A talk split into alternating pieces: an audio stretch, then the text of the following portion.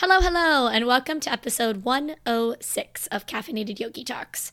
Today we are going to be diving into movement, specifically how to warm you up for your favorite movement at hand. So it does not matter if you consider yourself a runner, a lifter, maybe you're somewhere in between and you fall into the CrossFit world, uh, possibly some functional movement, a high or a low intensity workout, whatever it may be, but probably a time whenever you would be taking it into the gym or throwing on sneakers to get nice and sweaty, uh, this episode is most definitely for you. Now, at the same time, if you don't consider yourself a mover, maybe we take this conversation to the gram and just figure out why. Maybe there are some tips and tricks that I can provide you with to get your body moving, feeling good, and most importantly, to smile. No matter which route we fall into, there will be benefit in this episode, things that might give you a little bit of a light bulb like moment or prepare you for your future movement endeavors. So, no matter which uh, way we go, take a moment to go grab yourself a nice, warm, yummy cup of coffee if you have not already, and let's dive on in.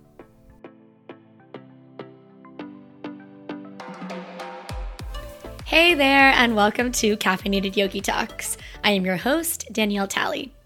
In this lovely corner of the internet, we will talk about all things movement, from strength training to mobility and yoga. We'll dabble into mindset a little bit. We will most definitely talk about nutrition and, of course, this crazy thing called life. So, if any of those topics just made you smile, throw on your headphones Grab yourself a nice, warm, yummy cup of coffee or tea if that's your fancy, and let's get chatting. As always, I'm going to take a moment to talk about a sponsor of the show. Um, I have been mentioning No Cow for the past few episodes, and I just can't help but give them more love. I just got a new box of some goodies in from them, and it was the first time that I was able to try the key lime pie bar. And holy shit, was I surprised as to how much I liked the damn thing. Um, I will say that that first bite, it's not like that extreme, uh, like sweet or sour like feel that you might get from a key lime pie, but man, does it just leave the most magical little taste in your mouth. Uh, and especially for it being a protein bar. You're like, wait, what? I'm getting over 20 grams of protein in this? Like, how is this physically possible? Um, so, highly, highly, highly recommend checking them out. My code is Danielle15. Uh, there is a link in the show notes as well to make it a little bit easier on you. And as always, reach out with any questions. I'm happy to let you know what flavors I liked or didn't like, all the things. Now, diving into today's episode, um, movement. Now, like I said in the intro to the intro, if you are not currently a mover, uh, let's again, please, please, please have a little chit chat because damn, I am such a believer that the term motion is lotion is just the key to so many issues that we have with our health. Uh, our bodies are made to move, period. But it is important to make sure that we are moving our bodies in a safe way. And one way to move our bodies safely is to make sure that we warm them up before we go out for a run, before we are lifting weight, whatever it may be that makes you smile. Now, I want us to focus on two main takeaways for today. Number one, your same warm up should not be used throughout multiple different movement patterns. For example, I would not recommend doing the same warm up that you would while you're going for a run as compared to bench pressing in the gym. Now, with that being said, I do think that there are certain movements that you can 100% use within both. So, the part of the body that I recommend moving, no matter what it is that you are about to do, is your trunk, your spine, and your core. Those two things we have to get moving because you use them in everything. If we're talking about a spin class, if we're going outside for a run, if you're doing any form of lifting weight, all of those movement modalities, you are using your trunk in some fashion. So, moving the spine, warming up the core is something that you will only benefit from. So, again, two main takeaways is our movement or our uh, warm up going to be the same from running to lifting? No. Will we see certain movements with every warm up that we do? Yes. So, for example, whenever I write programming for clients, they will almost always, no, not even almost always, they will always see these one of two movements in their warm up down and up dog, or inchworms. Both of those are things where they are moving the spinal column in some fashion. I will add those in always, always, always, always. And it's good to have that mind muscle connection as well. I used to years ago think that, like, oh man, the more new movements that we add into your warm up, the better. And I disagree now oh so much because you want your mind to kind of feel through your body. If you're doing the same movements, let's say down and up dog, I personally do that one every time. Even if I have inchworms like programmed in my own training, I do down and up dogs, period. Some days it's 10, some days it's three sets of 10, but I do them no matter what before I touch a barbell, before I run, whatever it is. And for me, that is definitely something where we can connect more to just this mind muscle connection to kind of be like, okay, how is my body feeling?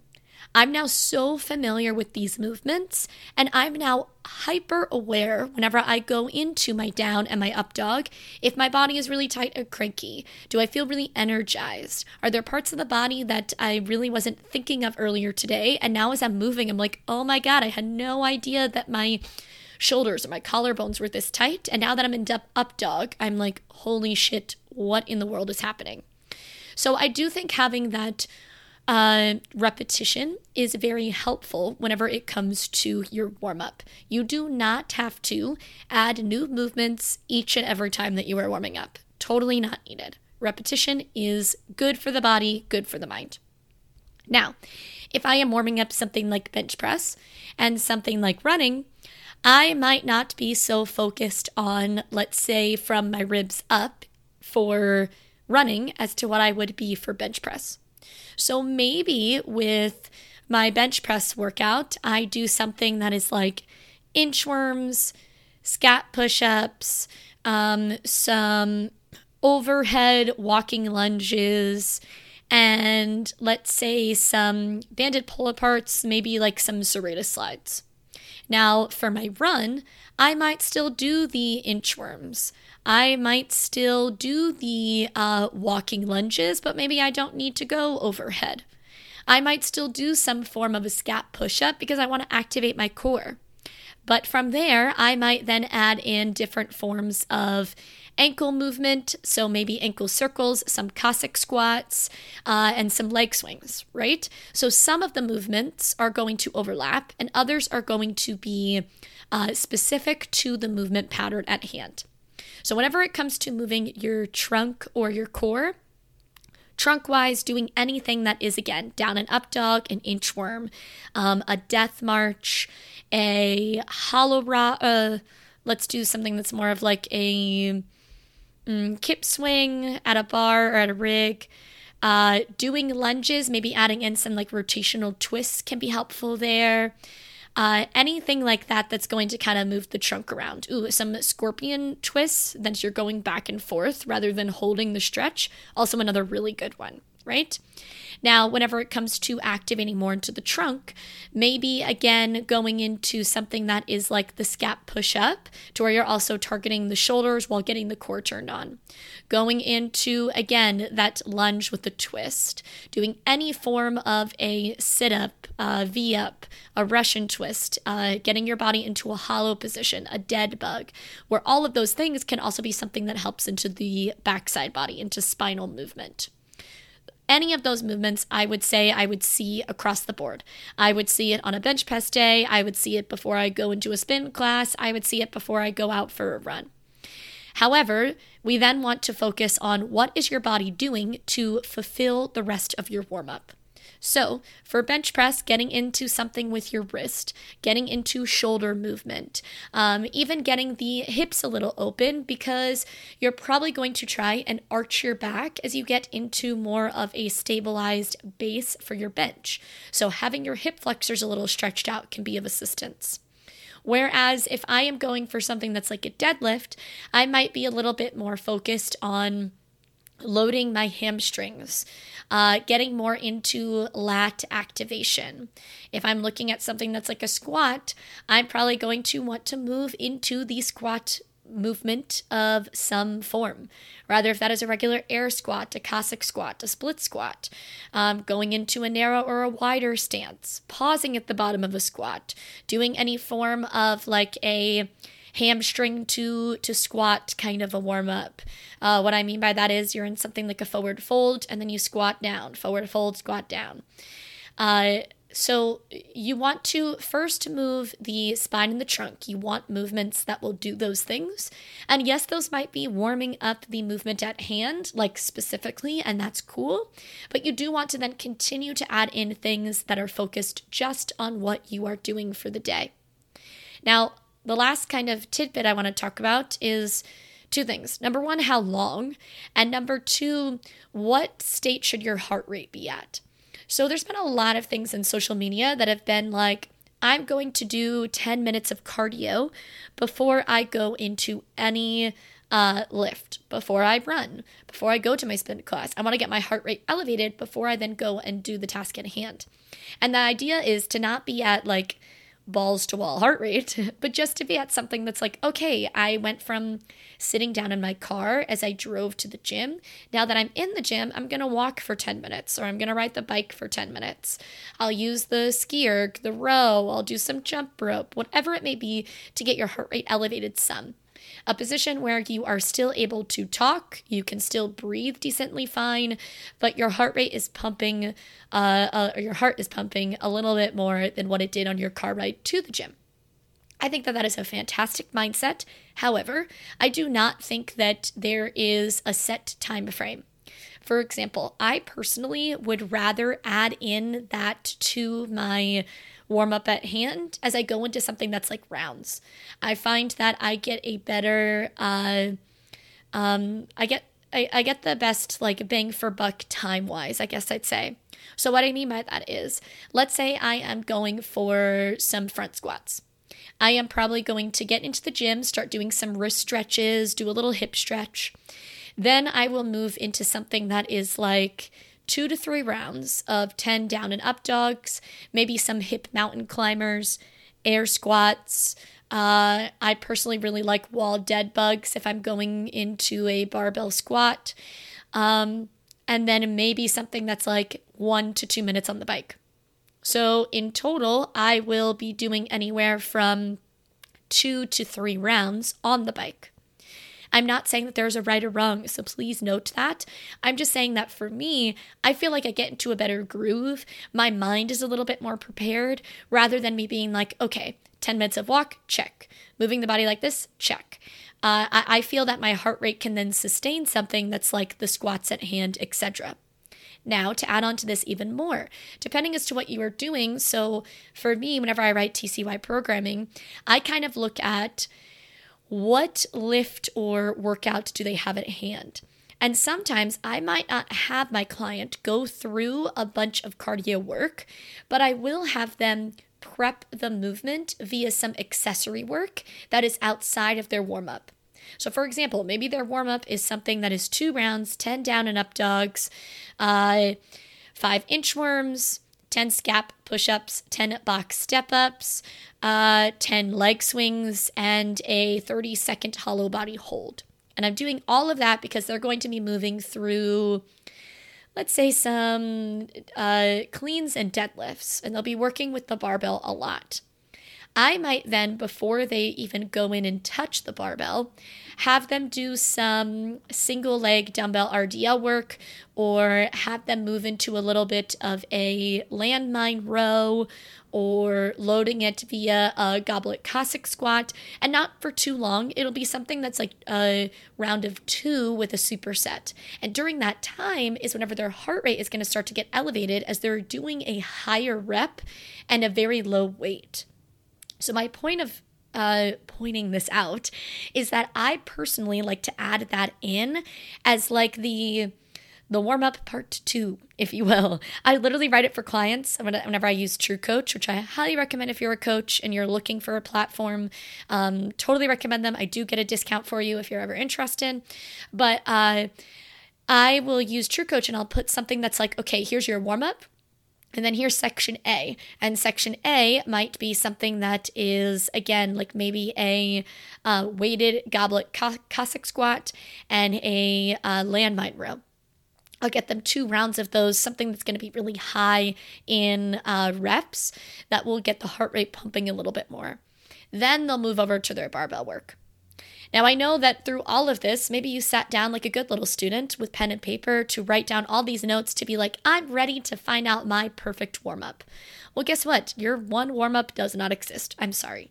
Can you use the same warm up maybe every time that you're benching or every time that you're running or every time that you're deadlifting? Yes. Yes, you can. Of course, you can.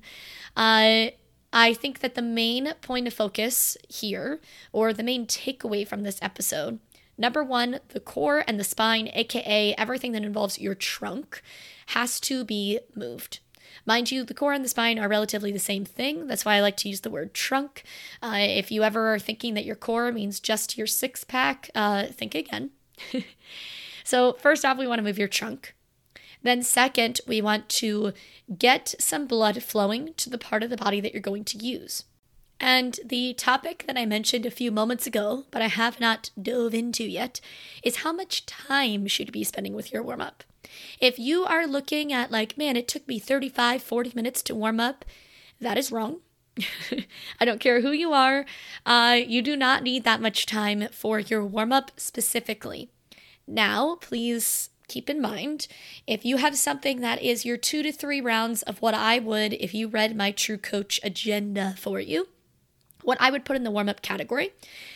Then you moved into your accessory work, and then you moved into the first part of your uh, workout or your lift. That might take longer than, let's say, so your warm up and your part A.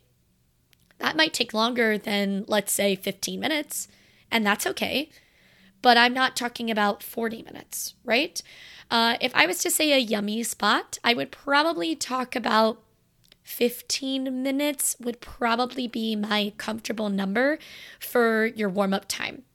Will sometimes it go a little bit over if you fall into the accessory realm? Yes, but a little bit over meaning that we're then looking at like 20 minutes. Like nothing nothing too crazy there. Now, maybe though your workout is something that is like a very short, uh, I'm going to be doing this for 10 minutes kind of a feel. Do you then need to be warming up for 20 minutes? Probably not. Like, for example, if I do something that would be a at-home style workout, and maybe I'm doing something that is like I did the circuit recently inside the yoga studio, uh, a mixture of push-ups and V-ups. I believe I warmed up for about five to seven minutes for that. So I did not add in that cardio piece. I did warm up my wrist. I did a little pec stretch.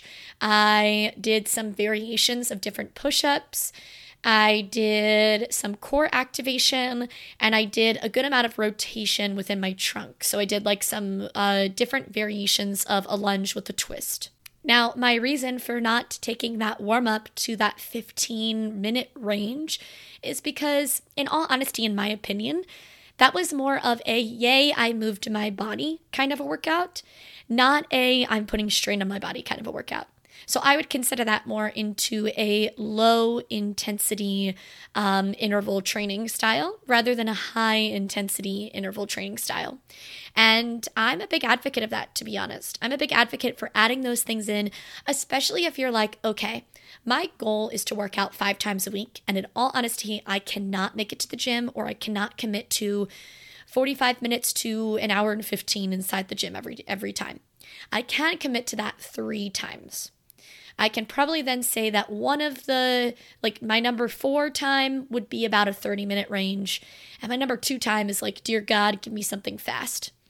Uh, I'm okay with that. Fast doesn't have to mean that you're crushing your body. Fast can mean that we are moving through the push up and V up. I am moving my shoulders, moving my core a little bit. I'm getting my heart rate up a tad, but it's something to where if you were to walk in, I could still have a conversation with you. So, what is your perfect warm up? If you were listening, I hope you then said, My perfect warm up doesn't exist. uh, your warm up is always going to do, look differently. However, that does not mean that the entire warm up has to be new every single time. Remember that that mind muscle connection is important. So having a little bit of repetition is good. Maybe for you, that is a down dog, an inchworm, something like that. And you are able to do that outside before you go for your run. You're able to do that inside the gym before you hit a deadlift. We will then target the part of the body that you are moving. So, whenever I'm going for my run, I'm going to be focusing on my core, my ankles, my hamstrings, my hip flexors. Whenever I am going for a bench press, I'm going to be focusing on my hip flexors and core, probably more into my wrist, chest, shoulders. So I want to target the part of the body that I plan to move the most. Uh, lastly, yes, it is important for us to get our heart rate elevated, but please don't make it be something that's like, oop, I gotta get my 20 minutes of a walk in before I touch a barbell. Uh, let's think a little bit in the smarter, not harder kind of a thought process and make it to where the time inside the gym is not going to be this extremely stressful factor and the reason why you are then not going.